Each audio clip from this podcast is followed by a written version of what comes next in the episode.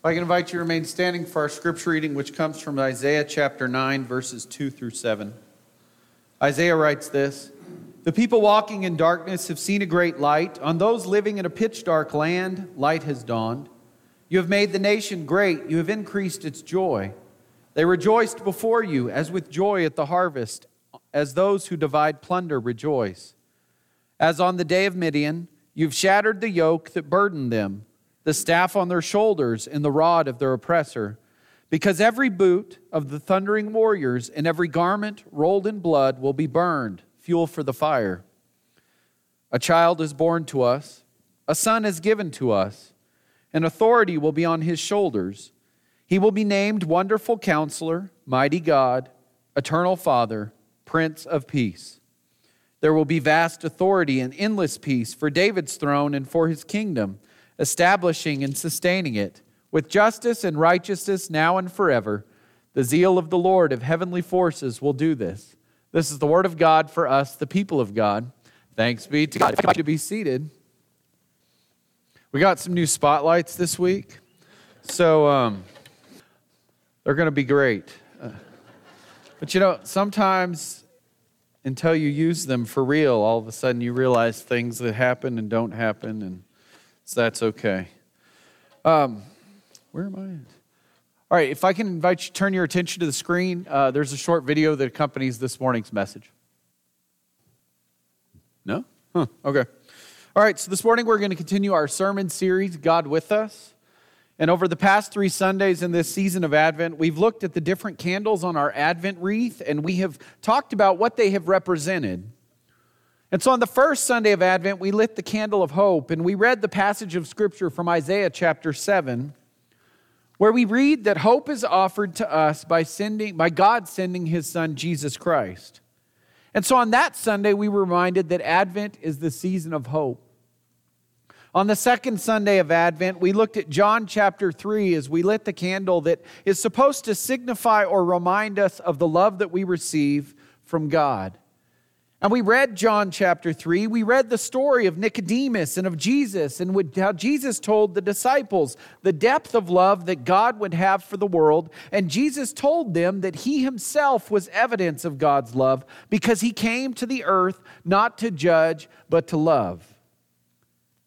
And then that Sunday, we were reminded that, that Advent is a season where we remember the, the love of God, and it is a season marked by the love of God. Last Sunday we read the, we lit the pink candle. And we read from Isaiah 7, and then we also read and, and looked at the story from the Gospel of Luke, chapter 1, which are both passages that talk about joy. We read last week from Luke 1, where Elizabeth was in her home, and Mary came when she was with child, and the child in Elizabeth's womb leapt for joy when she heard the voice of Mary. We talked last week about how Jesus can bring joy into our lives and of how Advent is a season that is marked by joy. And so this morning we're going to be talking and taking some time to look at the book of Isaiah, chapter 9, verses 2 through 7. As we're reminded that Advent can be a time of peace and it can bring peace into our lives and into our world. One of the best stories of peace, or maybe one of the most unique stories of peace in history, is, is the Christmas truce of 1914. It occurred seven months after the, or five months after the start of World War I, and according to History.com, Pope Benedict XV had suggested on December 7th, 1914, that there be a temporary truce or hiatus among the warring nations to celebrate Christmas. I don't know about you, when, when nations engage in war, usually they don't take time out for peace, do they? Or temporary truces. And so the nations did not engage in that suggestion. However, the story says that the soldiers on the front lines had their own unofficial truce. And so on Christmas Eve, 1914, German and British troops began singing Christmas carols that could be heard by the opposition because this is trench warfare, so they're close together. At the first light of dawn on Christmas Day, some German soldiers came out of the trenches and crossed no man's land toward the British lines while calling out Merry Christmas. At first, the Allies thought this was a trick. However, they saw them approaching without weapons. So they came out of the trenches, shook hands, exchanged cigarettes, puddings, and sang carols and songs. And there's even a record that says that a number of them engaged in a friendly soccer match there on the battlefield. One German lieutenant was quoted as saying, How marvelously wonderful, yet how strange it was. The English officers felt the same way about it. Thus, Christmas, the celebration of love, managed to bring mortal enemies together as friends for a time. The truce lasted a day, with the soldiers from each side returning to their trenches to resume the trench warfare that they were engaged in, and this Christmas truth was never, truce was never repeated. But we can look and we can say that on that day, the spirit of Christmas was there in a powerful way. And so, as we talked about last week, we talked and touched on how the spirit, the season of Advent is a season of joy. But we also can remember that for some, the season of Advent is not always a season of joy.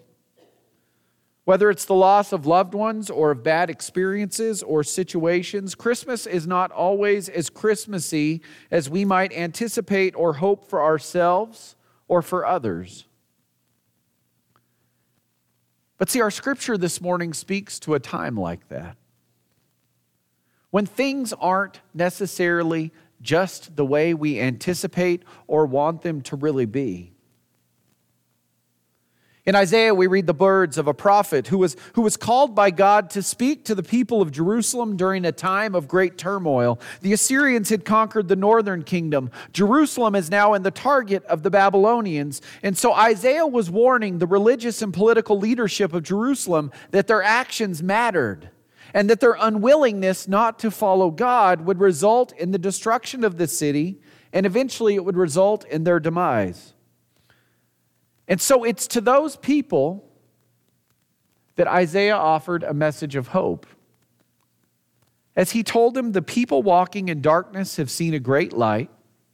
On those living in a pitch dark land, the light has dawned. You have made the nation great, you have increased its joy. They rejoiced before you as with joy at the harvest, as those who divide plunder rejoice. As on the day of Midian, you've shattered the yoke that burdened them, the staff on their shoulders, and the rod of their oppressor, because every boot of the thundering warrior and every garment rolled in blood will be burned, fuel for fire. And then Isaiah offers the word of peace and of hope.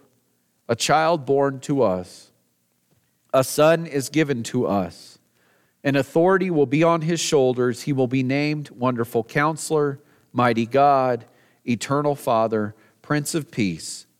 There will be vast authority and endless peace for David's throne and for his kingdom, establishing and sustaining it with justice and righteousness now and forever. The zeal of the Lord of heavenly forces will do this.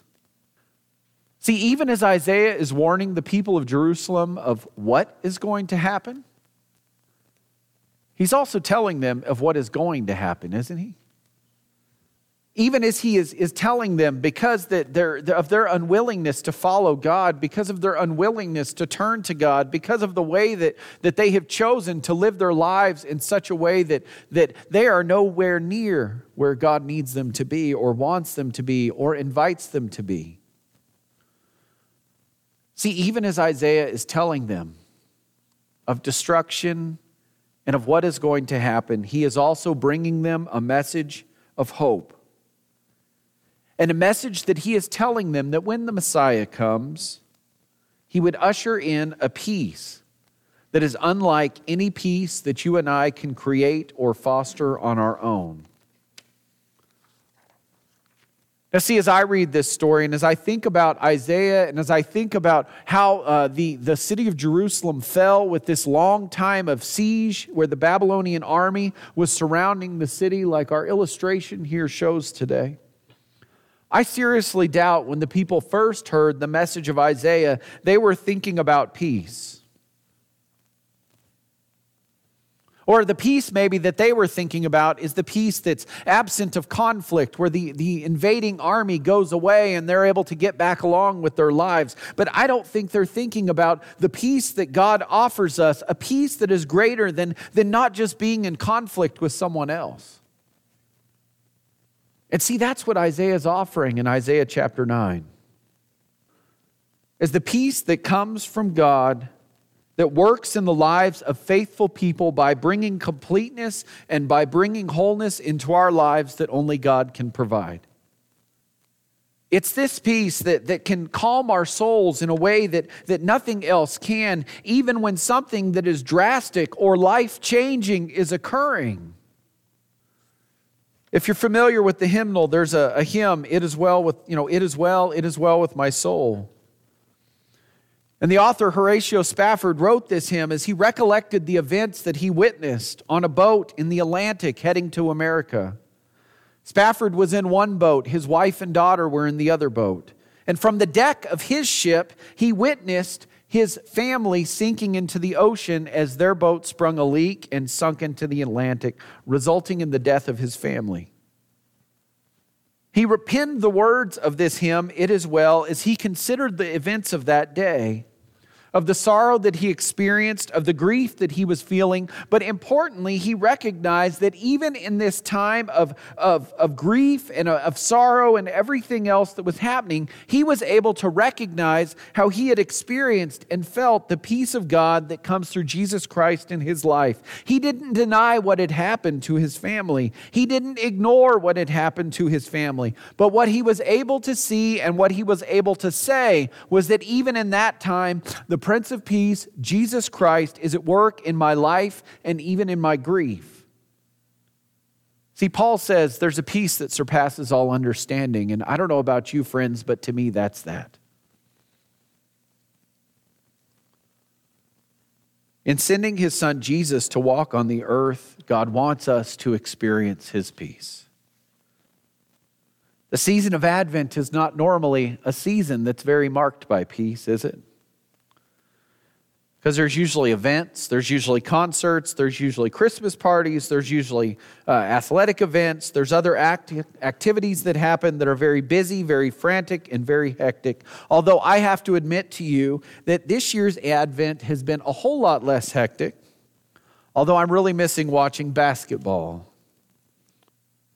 But even with everything shut down, we're not exempt from needing God's grace and needing God's peace. In fact, as I think about the scripture today, I think it may be that we need it in an even greater way this year. Because in some ways, the celebration of Advent and Christmas looks so different from what we're used to.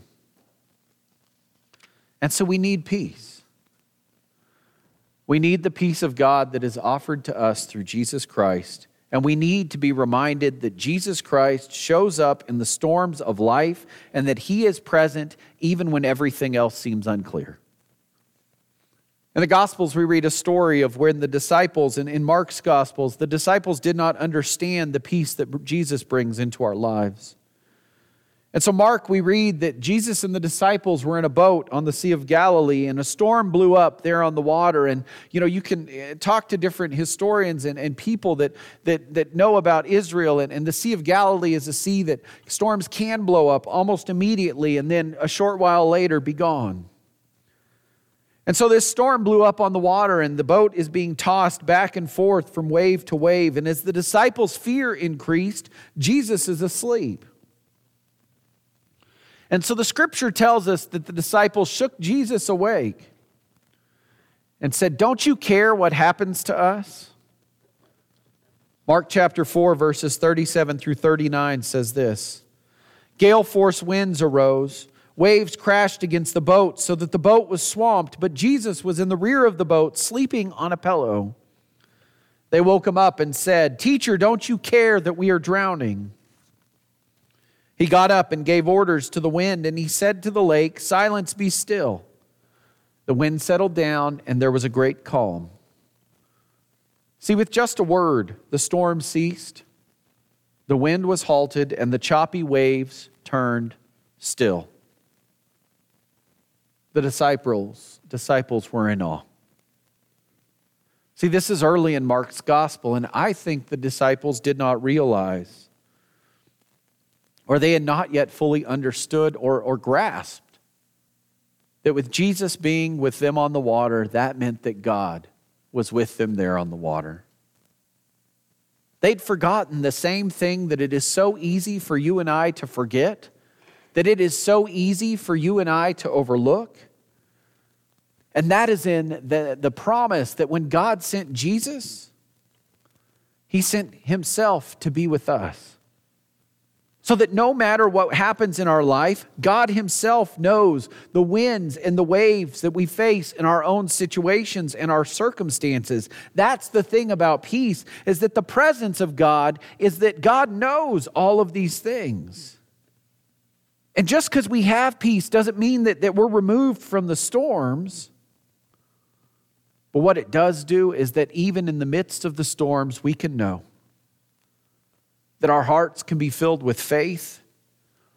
We can be filled with focus. We can be calm. We can be filled with courage as we focus on Him, knowing that He will never leave us, knowing that we can have God's peace. That's what we celebrate when we light the fourth candle on our Advent wreath. Is that Jesus is God with us who brings us peace peace that we celebrate, peace that we accept, and peace that Paul writes to the Philippian church do not be anxious about anything, but in every situation by prayer or by prayer and petition with thanksgiving, present your requests to God. And then he says, and the peace of God, which transcends all understanding, will guard your heart and minds in Christ Jesus. See, Paul recognizes that even as we grow in our relationship with God, our ability to experience God's peace grows and swells within us.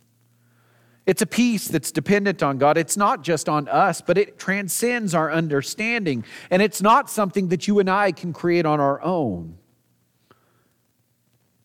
God's peace doesn't always make sense, nor does it take away the worry that we face but allows us to experience peace even when we are in the midst of our struggles. Friends, this is the Prince of Peace, the Son that God sent to be with us, to bring us hope and love and joy and peace. And so it's my prayer that in these final few days of Advent that we can find the peace of Christ even as the winds flow and the storms swirl. For God is with us. Amen.